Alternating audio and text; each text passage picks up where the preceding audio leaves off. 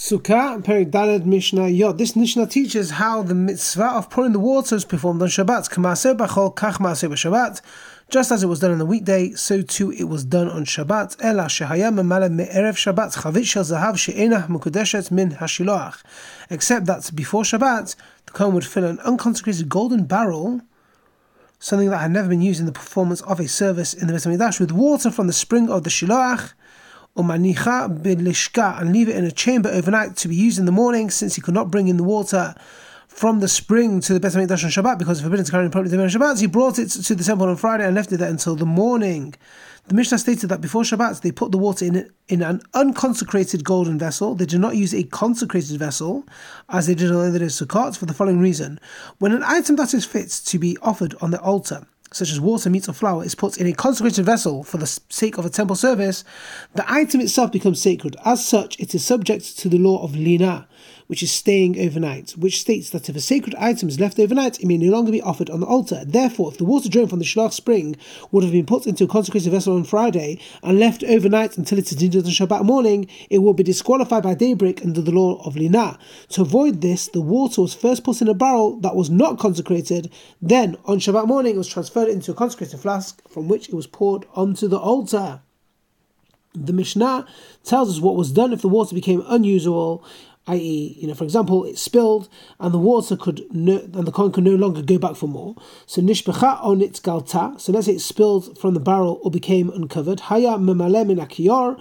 The Kohen would refill the barrel with water from the kiyar, which was the large water basin that stood in the temple courtyard, and they used it to wash their hands and feet with water from the kiyar before performing any service in the temple. Now, even though the kiyar was consecrated vessel, water that was left in it did not become disqualified because the kiyar was lowered every night into a well, so the water merged with the water of the ground, which made it lose its separate identity. So when the kiyar was brought up again, it contained contained new water, which had not become disqualified. So that's what they would do if the water the water that was put in the barrel spilled or became uncovered, they would use what's on the kiyar, shahayat.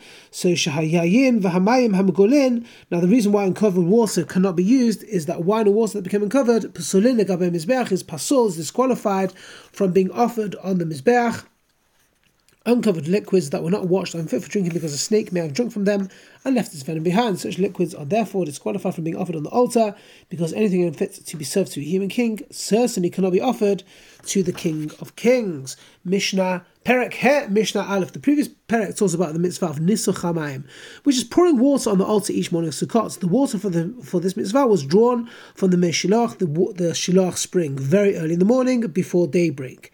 During the previous nights, great festivities were held in the women's courtyard in the temple in preparation for drawing the water. This celebration, which was called Simchat Bet Hashoeva, which literally means the joy of the house of drawing, is described in the Mishnayot that follow. The first Mishnah cites, but begins by citing a ruling from Mishnah in Perek Daled, the first Mishnah of Perek Daled, explaining it. Hechalil Chamisha. The Mishnah said, the flute is played either on five days of Sukkot or on six days of Sukkot. Zehu hachalil shebet hashoeva. This flute is referring to the playing of the flute at the Simchat Bet Hashoeva. Now, even though many musical instruments are played at the Simchat Bet Hashoeva, the Mishnah singles out the flute because it could be heard over other instruments. Now, this flute, they do not override the laws of Shabbat and Yom Tov. Playing a musical instrument is forbidden on Shabbat and Yom Tov. Therefore, it is not played during the first night of Yom Tov, leaving only six nights. And if Shabbat fell during Chol Moed, it was played only on five nights. Before describing the Simcha Bet Shoeva and the next Mishnah the Tana makes a general statement. Amru, Kol mi shelo ra'ah Simchat Bet HaShoeva, lo ra'ah Simcha miyamav. They said that anyone who did not see Simcha Bet Shoeva never saw true rejoicing in their life. Have a great day.